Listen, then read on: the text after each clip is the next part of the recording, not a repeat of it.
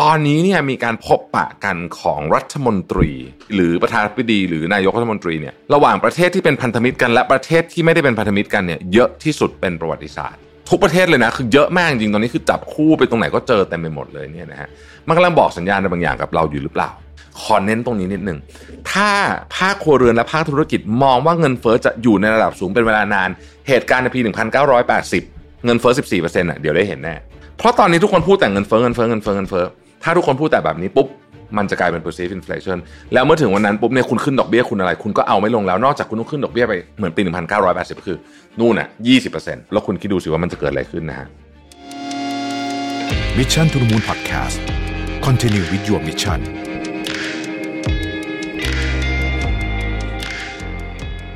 สวัสดีครับ ยินดีต้อนรับเข้าสู่ Mission to the Moon Podcast นะครับ คุณอยู่กับประวิทย์หานุสาหะนะครับ วันนี้บันทึกเสียง และภาพมาจากต่างจังหวัดนะฮะช่วงนี้เดินทางเยอะนิดนึงนะครับมีงานต่างจังหวัดเยอะนะฮะมาตรวจตลาด ก็เดี๋ยวจะเล่าให้ฟังใน episode อื่นแล้วกันว่าตลาดต่างจังหวัดตอนนี้เป็นยังไงบ้างนะฮะเพราะว่าผมได้คุยกับ distributor ยี่ปั๊วซาปั๊วเยอะมากๆจริงๆนะครับแล้วก็ไปได้ดูหน้างานจริงด้วย แต่ว่าวันนี้ผมจะมาชวนคุยเกี่ยวกับเรื่องของธนาคารแห่งประเทศไทยดอกเบี้ย แล้วก็เรื่องของของแพงค่าแรงถูกนี่แหละ ที่เราคุยกันอยู่เยอะๆในช่วงนี้นะครับ สิ่งที่ผมอยากจะชวนคุยในวันนี้ก่อนจะเข้าไปในบทวิเคราะห์เนี่ยก็คือว่า มันน่าสนใจมากเลยนะ ที่ตอนนี้เนี่ยคำแถลงของเจอโรมพาวเวลนะฮะผู้ว่าการธนาคารกลางของสหรัฐเนี่ยอาจจะทำให้คุณตกงานได้เลยนะฮะคือมันมันโลกมันเชื่อมโยงกันเบอร์นั้นเลยนะ ตอนนี้นะฮะน่าสนใจมากนะครับ แล้วก็ถ้าว่าเราไปดูข้อมูลต่างๆ ตอนนี้เนี่ยก็มีอะไรหลายอย่างที่น่าสนใจประเด็นแรกที่ผมอยาก point out ก็คือว่าเออ ถ้าใครติดตามข่าวต่างประเทศมาตลอดอ่านหนังสือพิมพ์พวก Financial Times Bloomberg เนี่ยนะฮะ AP Reuters เนี่ยวันก่อนผมเจอบทความหนึ่งใน AP มั้งถ้าจะไม่ผิดนะฮะหรือรอยเตอร์เนี่ยสักที่หนึ่งนะเขาบอกว่า ตอนนี้เนี่ยมีการพบปะกันของรัฐมนตรี หรือระดับเบอร์หนึ่งก็คือเป็นเป็นรัฐมนตรีหรือประธานาธิบดี หรือนายกรัฐมนตรีเนี่ยระหว่างประเทศที่เป็นพันธมิตรกันและประเทศที่ไม่ได้เป็นพันธมิตรกันเนี่ยเยอะที่สุดเป็นประวัติศาสตร์ ในรอบไม่รู้กี่สิบปี นะฮะแปลว่าอะไร แปลว่ามันมีมันมีเรื่องเยอะไงนะฮะเจอพันธมิตรก็คือเฮ้ยเราจะเอาไงดีจะสู้อีกฝั่งหนึ่งได้ดี หรือบางทีเจอกับคู่ศัตรูเลยเนี่ย ก็อาจจะต้องตกลงกันว่าเฮ้ยเราเพลาๆกันหน่อยไหมต่างๆนานาเพราะฉะนั้นผมคิดว่ามันน่าสนใจมาก ที่เขาเขาจับอัตรามาเลยนะฮะมันเป็นแบบคล้ายๆแบบเขาเขาจับตัวเลขมาเลยเนี่ยว่ามันพุ่งขึ้นชันมากเลยช่วงนี้การพบกันของเอ่อเจ้าหน้าที่ระดับสูงของรัฐ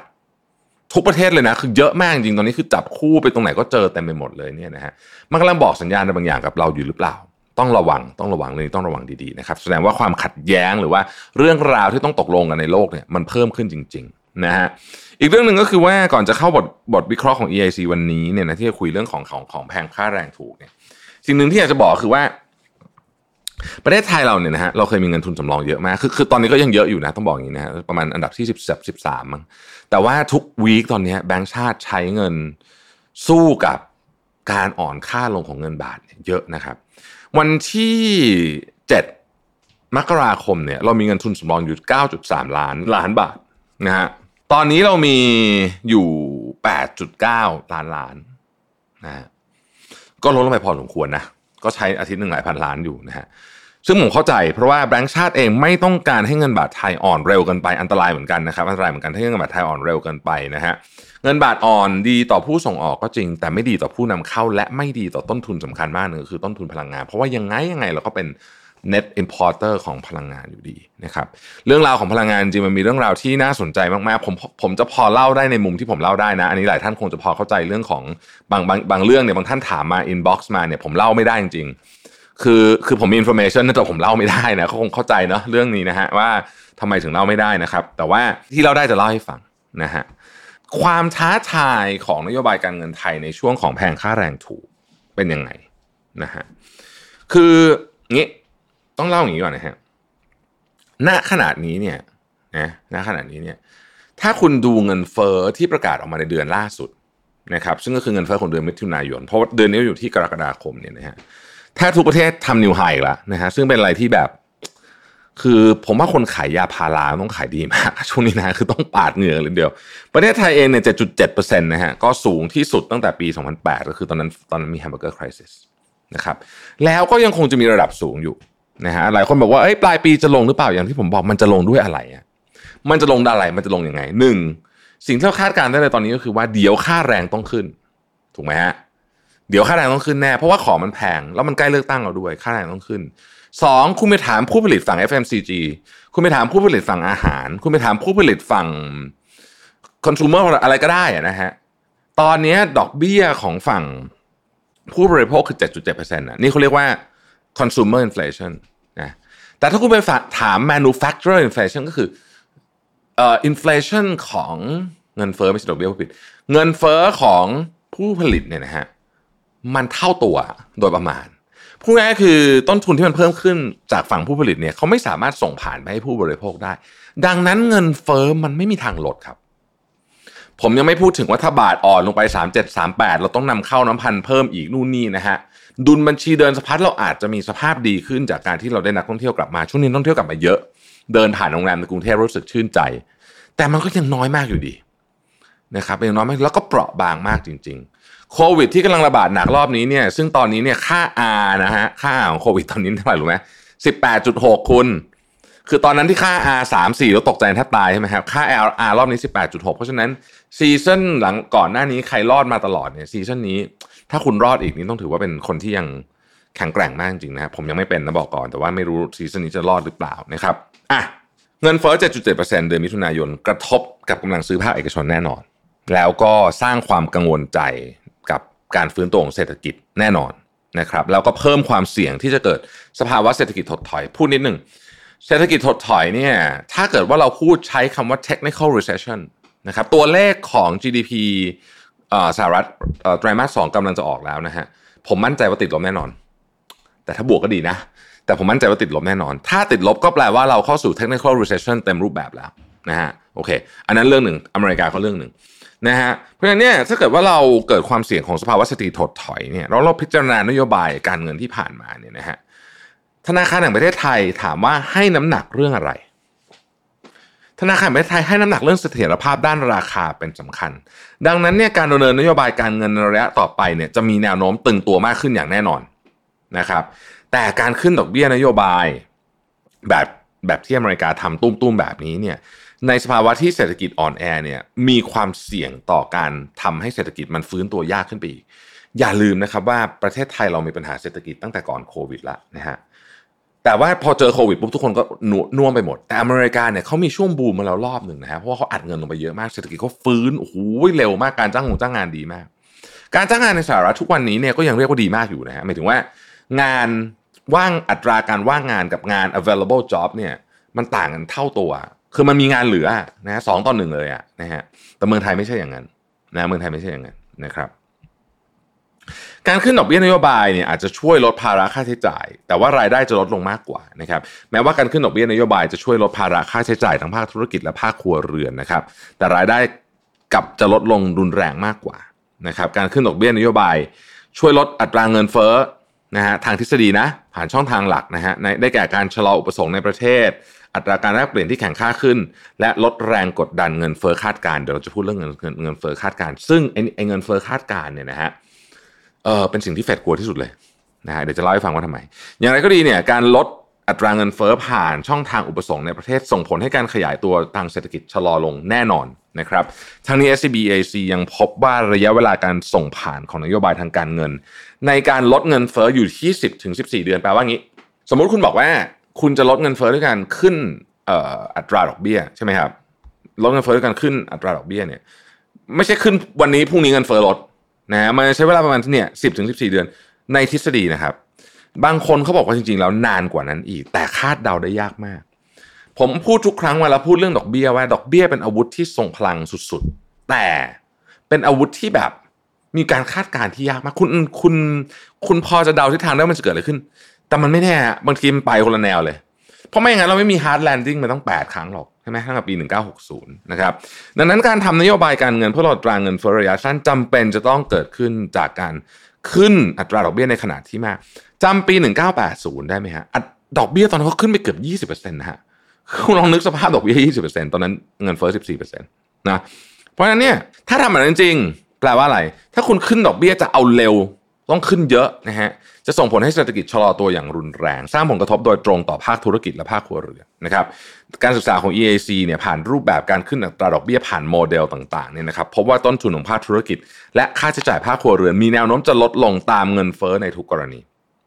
แต่รายได้จะชะลอตัวลงมากกว่า อีกทั้งยังเพิ่มภาระดอกเบี้ย ทั้ง 2 กลุ่มที่ต้องจ่ายหากเปรียบเทียบผลกระทบจากการขึ้นดอกเบี้ยในกรณีต่างๆ ระหว่างรายจ่ายของครัวเรือนที่ลดลง และรายได้ที่ลดลงจะพบว่าการขึ้นดอกเบี้ยอย่างค่อยเป็นค่อยไป และต่อเนื่องมีประสิทธิภาพมากที่สุด ในขณะที่การขึ้นดอกเบี้ยนโยบายที่เร็ว และแรงเกินไปในยามที่ของแพงค่าแรงถูกเนี่ยนะครับ จะเกิดสิ่งที่เรียกว่า ความสูญเสียต่อเสถียรภาพของระบบเศรษฐกิจนะฮะ ความสูญเสียของเสถียรภาพของระบบเศรษฐกิจหนึ่งในนั้นเนี่ยคือเรื่อง perceived inflation perceived inflation ก็คือว่า inflation มันเกิดจากการคาดการณ์ด้วยส่วนหนึ่ง คือไม่ใช่อยู่ดีมันมันเป็นตัวเลขขึ้นมาใช่ไหมสมมุติว่าผมเป็นเจ้าของธุรกิจ ผมเจ้าของโรงงาน แล้วผมคาดการณ์ว่าต้นทุนจะจะจะขึ้นเนี่ยครั้งต่อไปที่ผมโค้ดให้กับลูกค้าผมเนี่ยผมจะบอกว่าขอบวก5% นะลูกค้าผมไปบวกต่อย5% 10%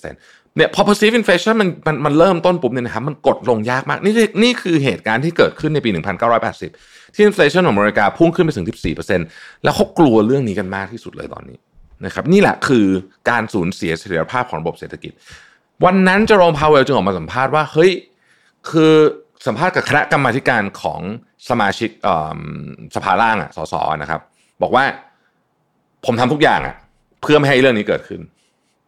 ซึ่งชัดเจนตรงไปตรงมามากนะครับ ทีนี้ในระยะถัดไปเนี่ยธนาคารประเทศไทยก็จะต้องใช้แนวทางการปรับขึ้นดอกเบี้ยนโยบายอย่างค่อยเป็นค่อยไปนั่นแหละวันนั้นท่านผู้ว่าก็พูดแล้วนะนะฮะดรสุบุตรแกพูดแล้วนะบอกว่ามีเป้าหมายเพื่อลดเงินเฟ้อคาดการก็คือ perceived inflation เนี่ยนะครับในสถานการณ์ของแพงค่าแรงถูกเช่นปัจจุบัน การใช้นโยบายการตึงตัวเงินแบบแรงเลยเนี่ยเพื่อลดแรงกดดันเงินเฟ้อเนี่ยผ่านผ่าน ของไทยเนี่ยมันมันมันอาจจะได้ไม่คุ้มเสีย อธิบายแบบนี้ ถ้าเงินเฟ้อมันเป็นมันมาจากเรื่อง supply คือคนแบบซื้อของซื้อของซื้อของอุ้ยเศรษฐกิจดีนะฮะคุณขึ้นดอกเบี้ยปุ๊บเนี่ยมีโอกาสกดได้ แต่เงินเฟ้อตอนนี้มันมาจาก cost push ฮะมันมาจากฝั่งต้นทุนฮะคุณขึ้นดอกเบี้ยไป มันก็ไม่ได้จะไปกดเงินเฟ้อได้เร็ว และอย่างที่บอกได้ไม่คุ้มเสียมันเวทจิ้งกันเลย เรื่องนี้นะครับ ดังนั้นการขึ้นดอกเบี้ยนโยบายจึงมีจุดประสงค์หลัก เพื่อควบคุมเงินเฟ้อคาดการ หรือว่า perceived inflation ที่ผมได้เล่าให้ฟังเมื่อกี้ โดยทำให้ครัวเรือนและภาคธุรกิจมองว่าเงินเฟ้อจะไม่อยู่ในระดับสูงเป็นเวลานาน ขอเน้นตรงนี้นิดหนึ่ง ถ้าภาคครัวเรือนและภาคธุรกิจมองว่าเงินเฟอ้อจะอยู่ในระดับสูงเป็นเวลานาน เหตุการณ์ในปี 1980 เงินเฟอ้อ 14%อะเดี๋ยวได้เห็นแน่ นี่คือสิ่งที่ทุกคนกลัวมากครับ กลัวจริงๆนะฮะ กลัวจริงๆ คุณไปฟัง Jerome Powell ไปอ่าน footnote อย่างที่ผมบอกครับ เวลาฟัง Jerome Powell เนี่ยอย่าฟังเขาเขาเขาขึ้นดอกเบี้ยเท่าไหร่ คุณต้องไปอ่านละเอียดเลยว่าใน Fed footnote เขียนว่าอะไรบ้างนะฮะอ่าน Jerome Powell นี่คุณต้องอ่าน detail เลย แล้วคุณจะพบว่านี่คือสิ่งที่เขากลัวที่สุดฮะสิ่งที่กลัวที่สุดก็คือเน้นย้ำอีกครั้ง คือภาคครัวเรือนและภาคธุรกิจเนี่ยมองว่าเงินเฟ้อจะอยู่ไปอีกนาน ดังนั้นจะทำยังไงก็ได้ ให้ไอ้คำว่าเงินเฟ้อเนี่ยมันออกจากหัวของคนไปให้ได้ นี่คือสิ่งที่เฟดพยายามทำอยู่และธนาคารแห่งประเทศไทย ก็อยากทำแบบนั้นเหมือนกัน ทำไมถึงเป็นอย่างนั้น เพราะตอนนี้ทุกคนพูดแต่เงินเฟ้อเงินเฟ้อเงินเฟ้อเงินเฟ้อถ้าทุกคนพูดแต่แบบนี้ปุ๊บมันจะกลายเป็น perceived inflation แล้วเมื่อถึงวันนั้นปุ๊บเนี่ยคุณขึ้นดอกเบี้ยคุณอะไร คุณก็เอาไม่ลงแล้ว นอกจากคุณต้องขึ้นดอกเบี้ยไป เหมือนปี 1980 ก็คือ นู่นอะ 20%นะครับแล้วคุณคิดดูสิว่ามันจะเกิดอะไรขึ้นนะฮะเพราะฉะนั้นเนี่ยตอนนี้เนี่ยนะครับทำยังไงก็ได้ให้ลดความเสี่ยงของภาวะที่เขาเรียกว่า เงินเฟ้อฝั่งลึกหรือว่า wage price spiral นะฮะ เพราะถ้ามันเกิดขึ้นแล้ว มันจะโอ้โหโหดมาก มันจะโหด เพราะเรามีประสบการณ์ในอดีตมาแล้ว แต่สิ่งที่น่าสนใจมากก็คือว่า ผมพูดปี 1980 เพราะว่าคนที่จำเหตุการณ์นั้นได้ในปี 1980 เนี่ย ปัจจุบันเกษียณไปหมดแล้วฮะ1980 เนี่ย คนที่นั่งอยู่เป็นผู้บริหารธนาคารเนี่ยเพิ่งอาจจะอายุ 10 ขวบ เพราะฉะนั้นเนี่ยไม่เคยมีผู้บริหาร ไม่ว่าจะเป็นแบงก์ชาติ ไม่ว่าจะเป็น บริษัทเอกชนอะไรคนไหนเนี่ยนะตอนนี้เนี่ยนะที่เคยผ่านเงินเฟอ้อที่เราเรียกว่าเงินเฟอ้อที่เรียกว่าเงินเฟอ้อระดับสูง แตะแตะสิบเปอร์เซ็นแบบนี้เนี่ย มาเลย ใช้คำว่ามาเลยแล้วกันนะฮะมันจึงมีแต่หนังสือให้อ่าน แต่ในทางทฤษฎีจริงๆ มันไม่รู้จริงๆครับว่าพอทำจริงแล้วจะเป็นยังไงนะครับอะ EIC เขาคาดการณ์ว่ากรงงก็จะขึ้นดอกเบี้ยสักสองครั้งในปีนี้เนี่ยนะฮะ ซึ่งจะขึ้นครั้งละ 0.25 หรือ 0.5 ผมคิดว่าไม่ใช่ประเด็นสำคัญสักเท่าไหร่นะครับ แต่ว่าก็เป็นการส่งสัญญาณละกัน เพราะยังไงเนี่ยเราไม่มีทางขึ้นไปไล่ตามทันออของฝ้าของสหรัฐอเมริกาอยู่แล้วนะ มันไม่มีทางทันอยู่แล้วนะครับ อะ เพราะฉะนั้นขอให้จับตาเรื่องนี้ให้ดีนะครับ ผมสรุปแบบนี้นะครับสรุปแบบนี้ การขึ้นอัตราดอกเบี้ยนโยบายในระยะต่อไปเนี่ยนะฮะทาง EAC เขามองว่าเป็นการขึ้นเพื่อควบคุมเงินเฟ้อคาดการ อย่างที่บอกขึ้นเพื่อควบคุมเงินเฟ้อคาดการหรือถ้าอธิบายภาษาชาวบ้านก็คือว่า ขึ้นเพื่อไม่ให้คนรู้สึกว่าเงินมันจะเฟ้อเยอะ มากกว่าขึ้นเพื่อลดอัตราเงินเฟ้อจริงในระยะสั้น เพราะอย่างที่บอกฮะขึ้นเพื่อลดอัตราเงินเฟ้อจริงในระยะสั้นมันมันมันจะลดยังไงอะใช่ไหมมันมันยากมันยากฮะและถ้าคุณจะเอาจริง ๆ คือสมมุติว่าธนาคารประเทศไทยบอกว่าเอ้ย เราจะลดอัตราเงินเฟ้อในระยะสั้นเนี่ย ต้นทุนทางเศรษฐกิจเนี่ยมันมหาศาลนะฮะ จากการศึกษาเนี่ยเขาบอกเลยว่าการขึ้นอัตราดอกเบี้ยนโยบายที่เร็วและแรงส่งผลให้เศรษฐกิจชะลอตัวมากเกินไป และทำให้กลุ่มโครเรือนที่เปราะบางไม่สามารถรับมือกับต้นทุนทางการเงิน และภาระนี้ที่เพิ่มขึ้นได้ ขณะที่ภาคธุรกิจที่รายได้ยังฟื้นตัวไม่เต็มที่ เสี่ยงต่อการปิดกิจการหรือผิดนัดชำระหนี้สูง และจะทำให้เกิดอีกหนึ่งปัญหา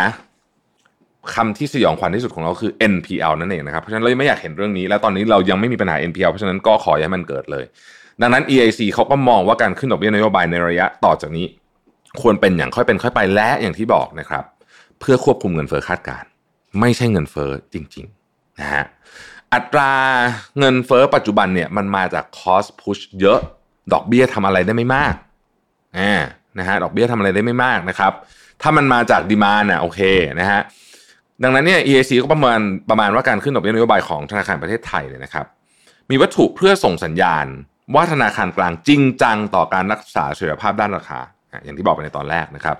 และทำให้เงินเฟ้อคาดการในระยะต่อไปเนี่ยปรับลดลงระยะต่อไปคืออยู่ในช่วงประมาณ 1 ปีถึง 18 เดือนต่อจากนี้ ซึ่งจะช่วยให้การปรับราคาสินค้าและบริการเนี่ยไม่แบบดุเดือดมากจนเกินไปนะครับ แล้วก็จะสามารถทำให้เงินเฟ้อเนี่ยอยู่ในกรอบที่ธนาคารแห่งประเทศไทยเนี่ยหวังไว้ได้สองครั้งของของครึ่งปีหลังนี้ที่จะมีการ คาดการณ์ว่าจะมีการขึ้นดอกเบี้ยเนี่ยนะครับ ก็คิดว่าจะไม่ได้ขึ้นแบบดุเดือด คิดว่าขึ้นครั้งละ 25 ปิด 25 basis point นะฮะแล้วก็น่าจะเพียงพอถ้าไม่พอก็จจะต้องขึ้นอีกครั้งอาจจะต้องขึ้น 50 เนี่ย ก็เพียงพอต่อการส่งสัญญาณแล้วล่ะว่าจะควบคุมเงินเฟ้อได้นะครับ EAC มองเห็นว่านอกจากการควบคุมเงินเฟ้อให้อยู่ในกรอบเป้าหมายแล้วเนี่ยการดำเนินนโยบายทางการเงินจำเป็นต้องคำนึงถึงผลกระทบของการฟื้นตัวของเศรษฐกิจพื้นฐานควบคู่ไปด้วยนะครับ ภายใต้ข้อจำกัดที่เงินเฟ้อของเราณขนาดนี้ มันเป็นเงินเฟ้อ cost put inflation นะอย่างที่บอกนะครับโอเค เพราะฉะนั้นผมยังพูดอีกหนึ่งครั้งนะครับว่าคุณเป็นใครก็ตามตอนนี้เนี่ย ติดตามเรื่องนี้ให้ดีนะฮะครั้งต่อไปที่เฟด FOMC ประชุมกันเนี่ยนะฮะแล้วเขาประกาศอะไรออกมาเนี่ย มันอาจจะกระทบกับหน้าที่การงานของคุณเลยก็ได้นะฮะคนส่วนใหญ่คิดว่า อัตราดอกเบี้ยของเฟดที่กำหนดอยู่ที่อเมริกาที่เขาประชุมกันเนี่ยไม่ได้เกี่ยวอะไรกับฉันเลยเนี่ยนะฮะไม่จริงนะตอนนี้เราเห็นแล้วว่ามันไม่จริงนะครับเรื่องนั้นเป็นเรื่องหนึ่งที่อยากฝากเรื่องที่สองครับลองจับตาดูเรื่องภูมิรัฐศาสตร์ให้ดีทำไมตอนนี้รัฐมนตรีต่างๆ ถึงมีการพบกันเยอะที่สุดในรอบตั้งแต่เขาแทร็กมานะครับมีการเดินทางพบปะกันระหว่างผู้นำประเทศตั้งแต่ระดับรัฐมนตรี ระดับประธานาธิบดีระดับนายกรัฐมนตรี ระดับทางดิปโลแมตทั่วๆไปเนี่ยเยอะมากเป็นพิเศษทำไม ทำไม เวทีต่างๆ ข้อสรุปที่ออกมาดู aggressive ทุกเวทีทำไมนะครับต้องวิเคราะห์เรื่องพวกนี้ตามไปด้วยไม่งั้นเนี่ยผมคิดว่าเราก็จะอยู่ในสถานการณ์ที่ลำบากสำหรับคนที่ทำธุรกิจนะครับณขณะนี้เนี่ยมีอยู่อย่างนึงที่อยากจะฝากไปด้วย คุยกับแบงค์บ่อยๆนะไปอัปเดตธุรกิจของเราเองอะให้เขาฟังบ่อยๆ แล้วถามเขาด้วยครับว่า เอ๊ะ ทางฝั่งแบงก์ตอนนี้นโยบายเป็นยังไงบ้าง เพราะทุกแบงก์นโยบายไม่เหมือนกันนะครับ ถ้าเกิดว่าวันหนึ่งเนี่ยนโยบายเรื่อง สินเชื่อมันเปลี่ยน คือถ้าอธิบายอย่างนี้ ถ้าเงินมันตึงตัว เงินถูกดึงออกจากระบบเยอะนะครับ มันก็มีความเสี่ยงกับบริษัทคุณเหมือนกันนะฮะอย่าลืมว่าคุณไม่ถ้าคุณเป็นบริษัทขนาดใหญ่นะครับ อยู่ในบริษัทเป็นบริษัทขนาดใหญ่อยู่ในตลาดหลักทรัพย์มีมีวิธีการเรสฟันเยอะแยะสบายไม่มีปัญหานะครับ แต่ตอนนี้ผมเป็นห่วงบริษัทขนาดเล็กๆกลางๆมากกว่านะฮะบริษัทขนาดใหญ่ของประเทศไทยตอนนี้ไม่มีปัญหาเลยครับ ต้องบอกเลย บริษัทขนาดใหญ่ของประเทศไทยนะขนาดนี้ไม่มีปัญหาเลยสถานะทางการเงินแข็งแกร่งสุดๆ บางบริษัทเนี่ย all time high ในทั้งยอดขายและกำไรอยู่แล้ว ธนาคารของประเทศไทยเองก็ไม่มีปัญหานะครับแต่ไม่ใช่ว่าคนอื่นจะไม่มีปัญหานะเพราะฉะนั้นเราก็ต้องดูด้วยว่ามันจะเป็นยังไงนะครับ ก็เป็นกำลังใจให้นะครับ ทุกวันนี้เนี่ยการติดตามข่าวสารอย่างใกล้ชิดเป็นเรื่องสำคัญจจริง ๆ เพราะมันกระทบกับคุณมากกว่าที่คุณคิดเยอะมากๆเลยนะฮะและเพียงคุณรู้ตัวก่อนแค่2อสเดือนเนี่ย คุณปรับแผนได้เยอะเลยทีเดียวนะครับ ก็ขอทุกท่านโชคดีนะฮะแล้วพบกันใหม่ใน episode ต่อไป สวัสดีครับ Mission to the Moon Podcast Continue with your mission